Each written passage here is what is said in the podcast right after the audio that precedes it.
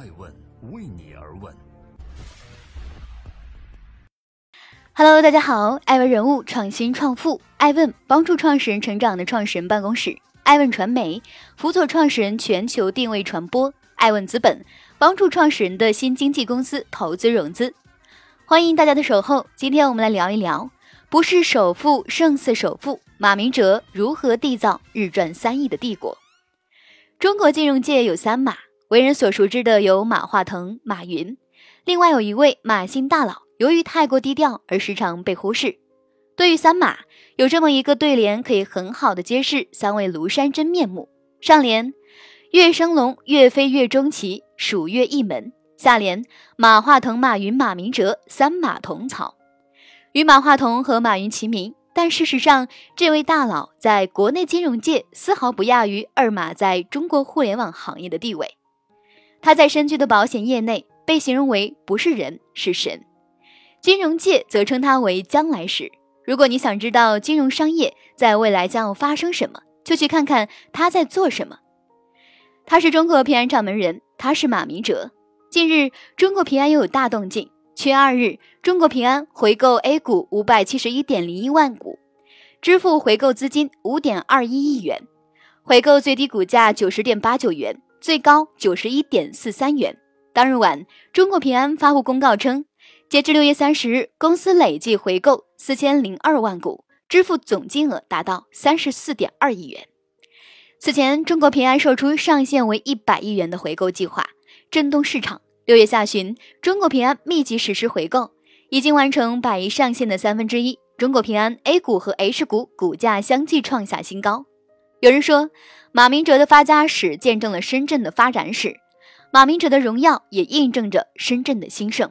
的确，在财富全球五百强的榜单上，平安位列第九十六位，高居内地非国有企业之首。福布斯的全球两千强中，平安位列第三十二名。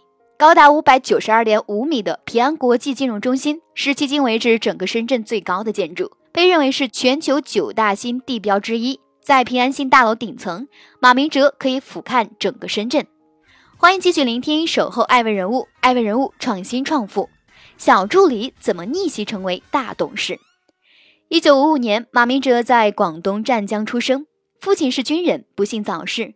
母亲是归侨，曾被打成特务，直到一九八一年才平反。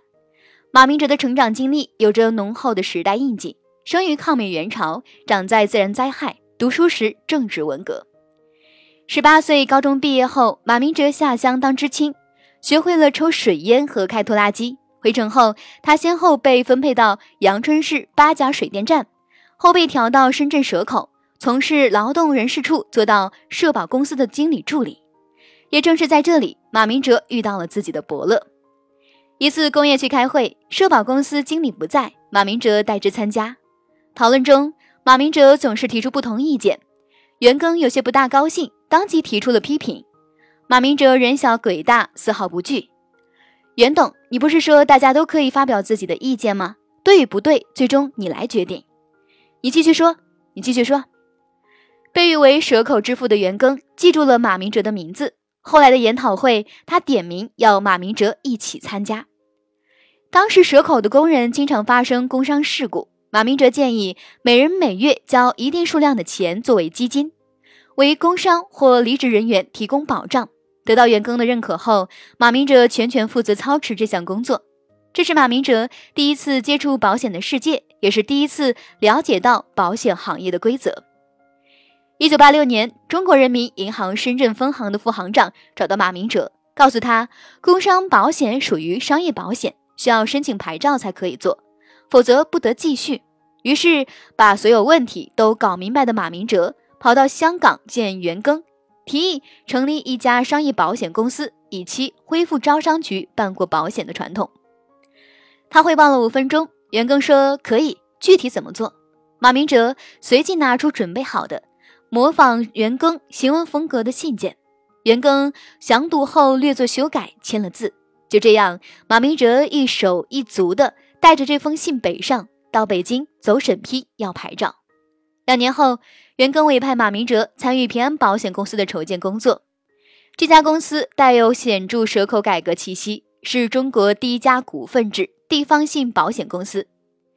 一九八八年三月，央行正式发文批准成立平安保险公司，由中国工商银行和招商局蛇口工业区有限公司共同出资的平安保险正式挂牌成立。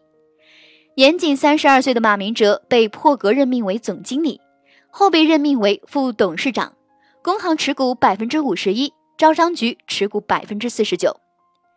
当时的平安只是一家很小的公司，员工很少。算上马明哲，一共只有十三个人，但麻雀虽小，五脏俱全。在大股东工行的支持下，十三个人共同努力，平安保险成立的第一年就营收四百一十八万元，利润一百九十万元。马明哲虽然是平安银行名义上的董事长兼总经理，但国资控股这一桎梏，使马明哲总有种权力被架空的无力感。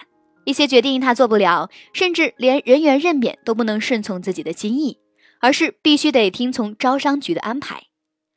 股权改造是当务之急。马明哲让员工集体持股，与企业俱荣俱损，不能随意任免员工，就以此作为鞭策员工认真工作的动力。一九九二年，平安职工合股基金公司成立，顺理成章，马明哲在董事会中就有了更合适的名分。以新公司负责人的身份担任平安董事长，实现了管理权的掌控。随之而来的是国家政策的改变，于是工行、招商局和中远集团先后以转让和出售股权的形式彻底退出了中国平安保险。二零零二年，中国平安保险的第一大股东和第二大股东分别变成深圳市投资管理公司和香港汇丰银行。此后，中国平安保险的股东。也一直在进行着微调。二零零四年，平安员工持股计划，江南实业和新豪实分居第三、第四大股东，总计持股股权超过百分之十四，影响力显著增强。不断分权，马明哲耗时十五年，终于拿到了中国平安保险掌门人的权杖。除了股东策略，马明哲还有一大堆奇思妙想。他有一个做存贷、证券。保险等综合性金融的想法，而正式掌权的他，也有了实践的可能性。事实上，早些年间，马明哲就经常出去实地考察。他有一个著名的观念：中国的保险事业起步较晚，起点较低，也没有多少时间让我们事事都摸着石头过河。如果河上已经有桥，我们就不必去冒险涉水，付一些过桥费就可以过去了，风险小，也赢得了时间。一九九三年，马明哲在员工大会上提出了他设想的中国平安发展策略，做综合金融，朝金融控股这条路上走下去。但在他看来，人们的时间越来越宝贵，他们需要一种能省时省力、多元化、个性化、一站式的服务，而这些只有综合金融能够做到。马明哲也因此有了“金融将来时”的称谓。枪打出头鸟，反对声音不断，困难也可谓重重。为说服员工与他齐心协力，为上面能够批改账，马明哲所可谓是煞费苦心，还跑去监管部门找各种能说得上话的领导，经常一等就是好几个小时。然而总是刚一开口就被轰了出去。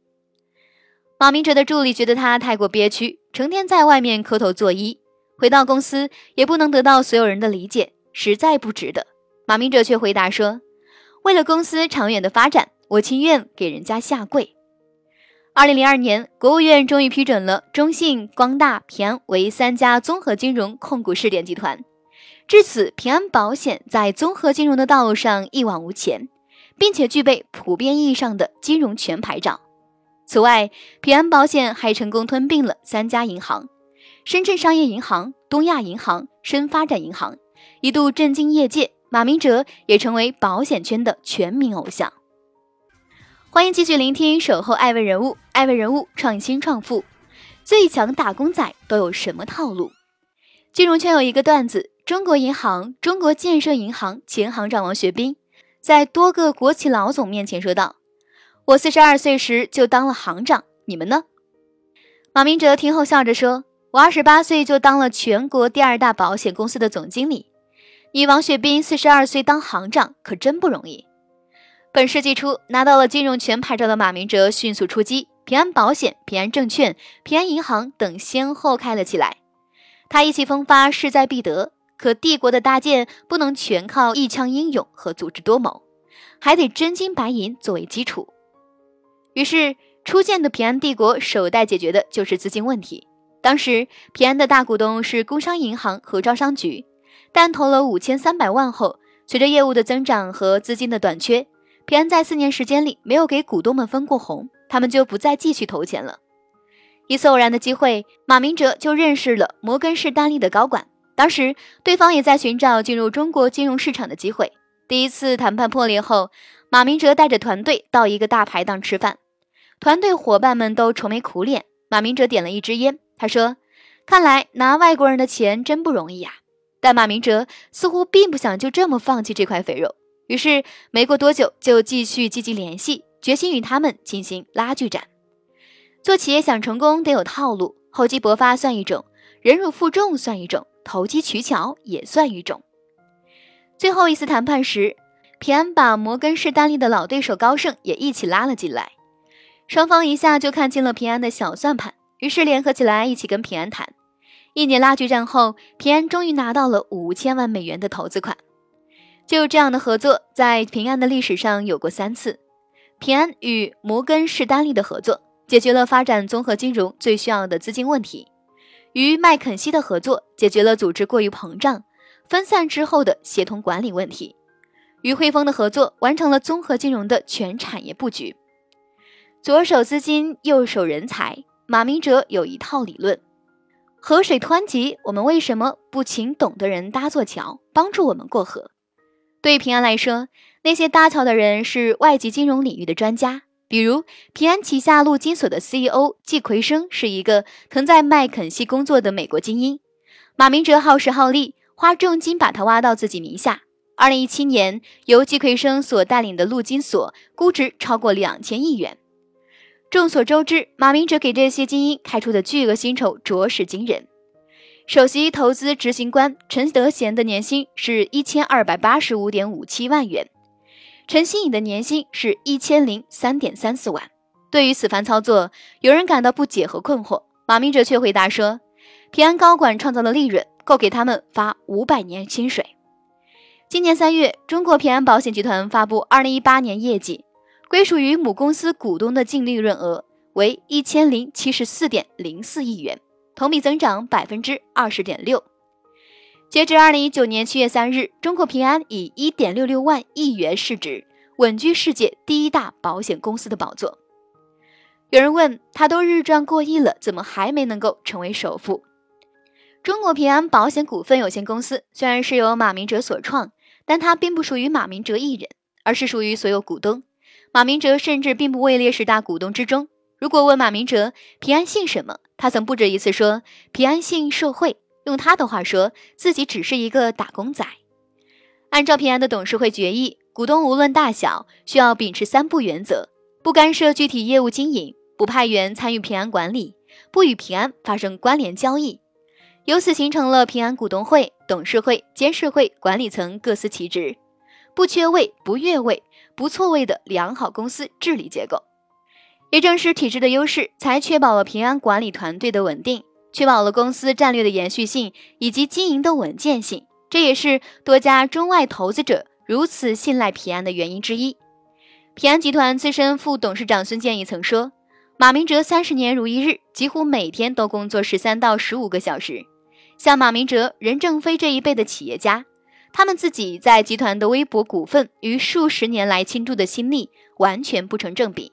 也许那些老一辈的企业家并不在乎那么多。”企业财富估值只是一串冷冰冰的数字，但对他们来说，真正重要的是大局发展。